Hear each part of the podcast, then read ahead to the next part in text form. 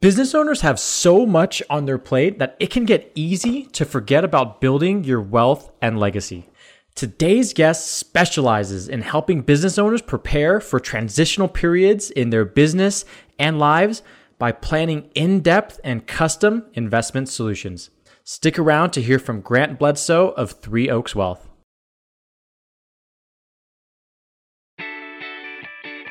This is Building Passive Income and Wealth Through Real Estate where we guide you through the relentless pursuit of financial independence.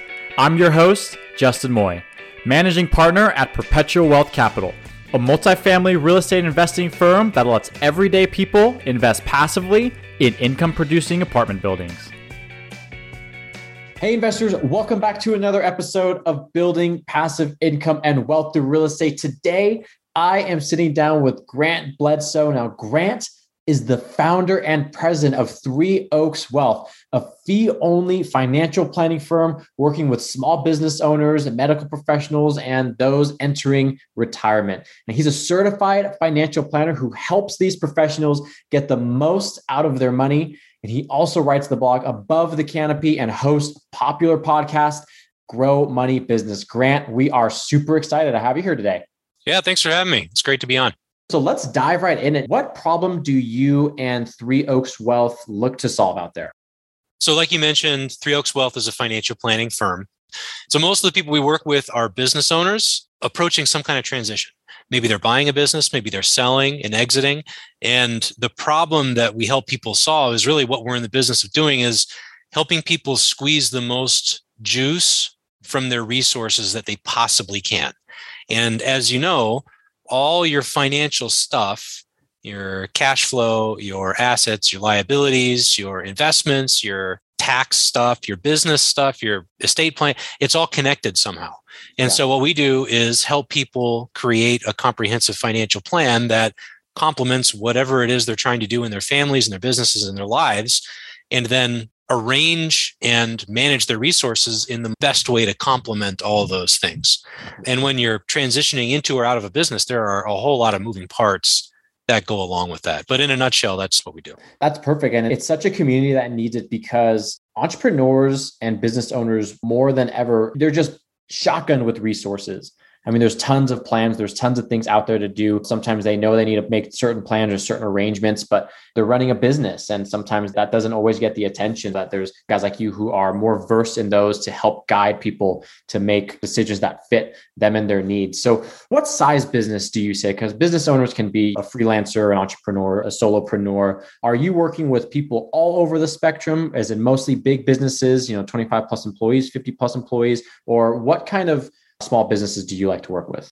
Mostly 50 and fewer, to be honest. And the common things that come up there are a lot of our clients have had businesses for a long time. Maybe they've done a little bit of retirement planning. Maybe they have like a 401k. Maybe they own the building in which the business operates. Maybe they don't. But all their time and energy and resources have been put into managing the business and pulling income out of it to sustain their lifestyle. Yeah. But now it's time for some kind of transition. Maybe they're starting to run out of gas and think about exiting. Maybe it's time to lever up and purchase a competitor or do something else. There's a lot of coordination that needs to happen in all that. Most of our people are smaller businesses we do have a few solopreneurs, but most people have at least a couple employees. Got it.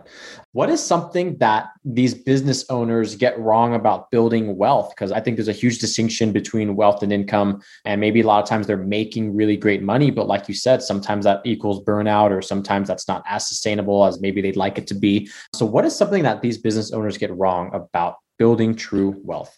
I think the biggest thing comes down to this concept that when you have a kid, you think your baby is the cutest infant on the face of the planet. And you and I both have friends and family members who have had kids that are just ugly, you know? and when you're running a business for a long time, you just kind of fall in love with it because that's what you've poured your heart and soul into over a long period of time. And what I think business owners often get wrong is they think that their baby, their business is sellable and has intrinsic value that they can get something for. And so another way of putting that is they think the business is worth a lot more than it actually is. And there are all these issues that kind of impede that. And 9.99 times out of 10, if your business is sellable, it's not worth quite as much as you think it is. And that has huge ramifications for your personal planning and is a huge reason that you need to diversify some of your assets. You have tax deductible retirement plans, you have other more traditional investments, you have real estate, you have commercial real estate that the business or yourself could own, which is a very helpful tool.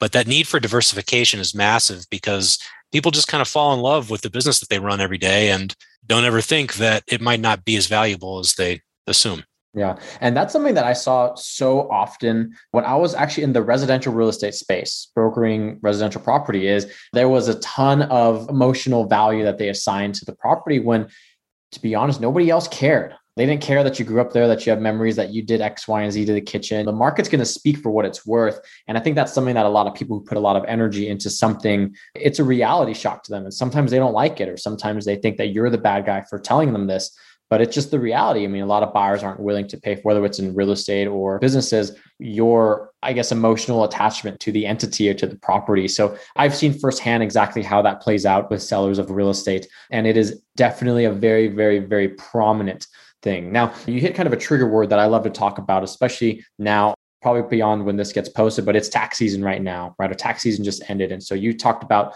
tax opportunities, tax deferment opportunities to build wealth. What are some of the biggest tax saving opportunities that some of these business owners might miss? Well, the one that comes to mind first is strategic use of a qualified retirement plan. There are all sorts of levers that will provide tax benefits down the road. For example, if you buy the building that your business operates in, that's going to have a little bit of tax benefit year to year and the depreciation and some of the other write offs and that kind of stuff, which you know a lot about, of course, too. But the opportunity for a 1031 exchange is kind of downstream, way down the road. Most business owners care about tax savings right now. And strategic use of a qualified retirement plan, it might be a 401k. For smaller employers, it might be a SEP IRA or a simple IRA. It might be a profit sharing plan or cash balance. There are all sorts of these opportunities. You know, if you have money left over at the end of the year that you're trying to not pay tax on, go find someone who's qualified that can guide you into a type of plan that allows you to put the cash into an account. Hmm. Some of it's going to be for your benefit. Some of it'll probably need to be for the employee's benefit and you get a deduction on everything. And all you're doing is saving for your own future and in exchange for that you're agreeing to lock up that cash until you're of retirement age which is currently 59 and a half. So that's the biggest most underutilized thing. It's kind of plain vanilla but hmm. People think a 401k plan is a 401k plan and that's the only option. These things are somewhat customizable and you can structure it in a way that really complements what you're trying to do on the business side of things and should if you're being a prudent steward for your employees and for yourself. Yeah. And I think that's something that's missed so much as well. Even me, before I got into really more of this financial space and the investing space, it's like the 401k is somewhat the gold standard because it just got big maybe 30, 40 years ago when that was just the way that people invested. They put in their 401k and they were killing it in the market. And that was just kind of the gold standard of it. But then when you are at a level where maybe your employer doesn't offer one, or you are the employer and it's up to you to offer one, where a lot of those rules change. You would mention some strategies provide tax savings down the road, specifically like exchanges or even depreciation to offset some certain gains and certain income levels. Is that save on taxes today? I mean, setting up that 401k or some of these qualified retirement plans? Because I think when people hear about these plans, there's somewhat two options. There's put pre tax money in and pay taxes when you take it out, or put post tax money in and you don't have the taxes when you take it out. Are those still kind of the two options available? And if so, you know, how do you balance those out? More or less, those are the two options available. What you just described is the difference between a traditional contribution and a Roth contribution. And so these days, if you set up a 401k plan, you have the choice to allow Roth salary deferrals. And remember, in a 401k plan, there are two types of contributions. If you establish a 401k plan this year in 2022, you as an employee and all your other employees who are eligible and choose to participate can defer up to $20,500 of their salary. And if you're over the age of 50, it's another 6,000 on top of that, I think. So that is a traditional pre-tax deferral. If you take money out of your paycheck, save it for retirement through the 401k plan, you're not paying income tax on that right now. So for example, if you put 10,000 away in that manner, you're not paying tax on it now. you probably are investing it within the 401k plan. And so if it grows from 10,000 to 20,000 a few years down the road, and then you pull it out to help pay for your retirement expenses, now you're triggering 20,000 of income that you'll need to pay tax on. You can also make Roth deferrals if you want and pay tax on that $10,000 now. The $10,000 goes into the account, you invest it, it grows tax free forever, and it's a really great deal. The second type of contribution is an employer contribution.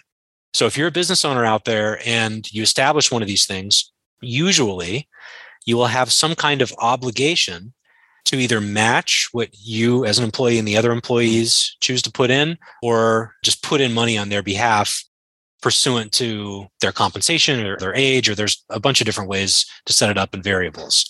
That is a contribution that the business makes, and it's always deductible. So most business owners that we run into are trying to diversify, save for their own retirement, yes, but also set something up to get an immediate tax deduction. And that's why the 401k is such a good fit because the employees can choose to participate or not. They can choose to put Roth deferrals in or traditional deferrals, doesn't matter from your perspective as the owner. Every dollar that the business puts in on their behalf is deductible right now.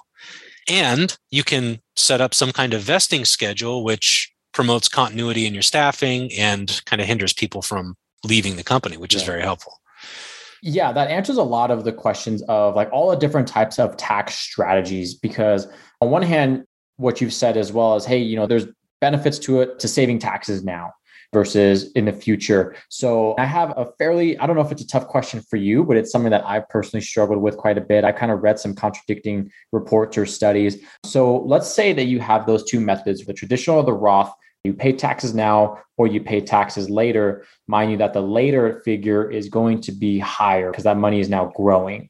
And then you're going to pay taxes on a much higher figure once we account for inflation and the time value of money now, do you see one being the quote unquote better overall option, whether you should pay the taxes now and not have to pay them later, or just pay taxes in the future after inflation's kind of eaten away the dollar value, pay it with cheaper dollars on maybe a higher amount? What is your primary strategy, I would say?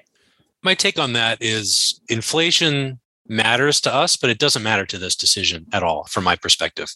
What does matter is what you're going to need the funds for, when you plan to pull the funds out, what your income situation is going to look like, and what your other financial variables are, to be honest. Because if you're someone who's 25 years old, starting out in your first job, making your first contributions, and you're making $50,000 a year because you just got out of school, you're on a great path. And I would argue that Roth contributions are probably better for you because when you're making 50 grand, you're in a really low tax bracket. And so if you're in a low tax bracket now, but your career trajectory is trending upward and you're going to be in a much higher tax bracket later, then I'd rather get the taxes out of the way when you're paying at a lower rate. On the other hand, if you're 55 and you're an executive in the peak earnings years of your career, and you expect your income levels to fall substantially after you walk away from work in like five years, well, then you could probably use the deduction right now when you're in a higher bracket. And so if you're in a high bracket now, but you think you're going to be in a lower bracket later, then I'd rather make traditional deferrals and pay tax on that money later when you're in a lower bracket. Those are not the only variables. Some people will consider what do we think the tax rate is going to do over time? Yeah. We have historically low tax rates, and that's pretty consistent with the evolution of capitalistic democracies. But a lot of people are looking at the level of our federal debt and they say, holy smokes, we're going to have to tax our way out of this. Why don't I pay the tax now at 24%? Because I think the tax rate is going to go up in the future. Personally, I don't think the tax rate is going to go up in a huge way in the future because that's politically too challenging to do. There are other mechanisms our politicians are probably more likely to use, but that's a consideration a lot of people use when making that decision. Yeah. And I've heard that argument come up a lot more lately. I think there was an article going around about America's future unfunded liabilities being something like $500,000 per citizen just in Medicare and Social Security. And so a lot of people were seeing that path we're going down saying, oh, shoot, there's a huge bill we have to pay in the future. The Fed's going to have to address this somehow. I'd rather pay the taxes now because taxes are probably not going to go down which is a fair thing to think, and just kind of rolling the dice on that. But I like your first strategy of saying, hey, what can we control? I'm in this income bracket now. Where do I think I will be? Not so much where we think the Fed will be, because those things can change might not change at all. But what are we controlling and how can we make the best decisions based on advice from guys like you who study these things all the time, study the trends, study the data, and really do your best to future project? So let's talk about some alternative investments because it sounds like you encompass kind of all of those. You've mentioned, hey, buying buildings that your business is in and things like that. Where does real estate investing fit into these people's portfolios? You got to think if they're business owners, they have a somewhat uneven income source, sometimes might be higher or lower month by month or year by year. Do you see real estate and the cash flow it provides kind of helping level out that income overall? Do you see it as being a little bit riskier for people in that position where their income is variable? Or how do you see real estate investing fit into the portfolio of these types of investors? When we say these types of investors, let me paint kind of a specific picture because business owners, that's a really wide demographic, yeah. right? There are all sorts of businesses out there. The people that we're generally working with, as we were talking about earlier, have somewhere between like two or three and maybe 50 employees. Mm-hmm. So there's some stability in the business. We don't have too many of them that are like 100% remote businesses. They all have some kind of physical location where employees congregate, and they've been in business for a while. So there is some confidence that revenues are going to persist in the future. So let's keep that as a backdrop. Where real estate fits into a portfolio is it's a good diversifier from traditional stocks and bonds any way you cut it. And the easiest way, in my opinion, to invest in real estate at all is through a diversified real estate investment trust, just like an ETF or a mutual fund.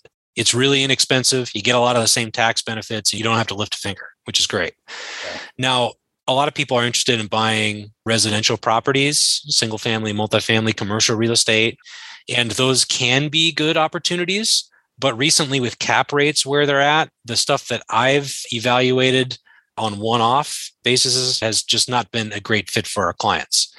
Where I do think it is a good fit is when you have the opportunity to buy the building that your business operates in or will. Like if we kind of keep going back to, right?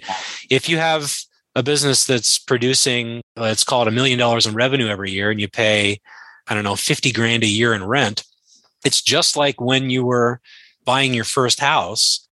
I'd rather pay money into a mortgage that amortizes that I grow equity in than I would to a landlord in exchange for taking the risk of being a homeowner. Same thing for your business. If you're paying rent to a landlord, that's not growing any equity at all. And the format for this typically that we see is one owner or a partnership, you create another entity, an LLC, usually, yep. that you put money into and goes and buys the building. And it can be an S corporation or any other thing. Usually it's an LLC. That LLC then leases the building back to your business and the business pays the exact same amount of rent they were in the first place, all you've had to do is pony up the cash for the down payment, purchase the building, and then take the risk of maintenance and all the other logistics that you know a lot better than me. But it's a helpful diversifier to a traditional portfolio. You do have some concentration risk because you now have a big asset that's one building in one place in one location. But you were paying the $50,000 a year in rent from the business anyway. You might as well pay it to yourself and grow some equity. And that's the calculus that I kind of go through as a wealth manager to evaluate this stuff. I couldn't agree more. Building that equity is so important. And we see some people say, just like that, like you're going to pay it anyways. You have to pay your either rent or your mortgage. Something's coming out every single month for your personal and for your business. So if you can be that landlord as well and be the person benefiting on both sides of that, that's something that's extremely powerful and something that I think people don't truly grasp sometimes of how much impact that can have on you, your financial well being. So I really like a lot of the things that you said. I think there is just so much more to dive into. I mean, this episode could be two plus hours because every single circumstance is different, every single person's different. I really want to give people the opportunity to reach out and get specific and personalized and a custom plan or solution from you if they feel that that's appropriate. So, how can people get a hold of you, Grant, and who should maybe reach out? Sure. I will share that in just a moment, but I want to make one more point about the benefits of owning the building because you're right. This is a deep topic. I won't go on for too long. But when you, as the individual, own that building that's leasing space to your business, think about your own retirement plan. If your plan is to build this thing up and then sell it and walk away, then you own the business that the buyer is leasing space from and you're leasing to the business that you know better than the buyer who occupies it, right? If you're getting into commercial real estate in general, there's always this risk of I don't know that much about the tenants. What if they're not a stable business and they go belly up and they can't pay rent? I have to worry about eviction. And consistency is always a risk that you're kind of concerned about. That risk, it doesn't go away entirely, but it's a great income driver after you exit your own business and step into retirement. And it's worked really, really well for a number of our clients. Yeah. Um, so I didn't even think about that aspect of it because you really do when you're leasing commercial space, it's vetting that tenant is just a hardcore process. Yeah. You know, this is not a 12 month lease. That's just a person and oh, if they have five pay stubs. Perfect. I mean, there is a lot that goes into it. You got to know about the industry, about the business, about the business owner, and you're 80% there already. You just got to know who the new owner is. So, excellent point. I really, really like that you brought that up. So, my firm, back to your question, is threeoakswealth.com. We've got a bunch of stuff there. Like I said, we're revamping the site as we sit here and discuss. And I think in six or eight weeks, it'll probably be live. But our clients that we do the best work for are business owners in some kind of transition or business owners who are not sure how and when to take distributions from the business. That's something that we're really good at too. Whole topic for another day, but we've got all sorts of resources and stuff you can download. My podcast is Grow Money Business. If you Google that, my face will come up in a couple places.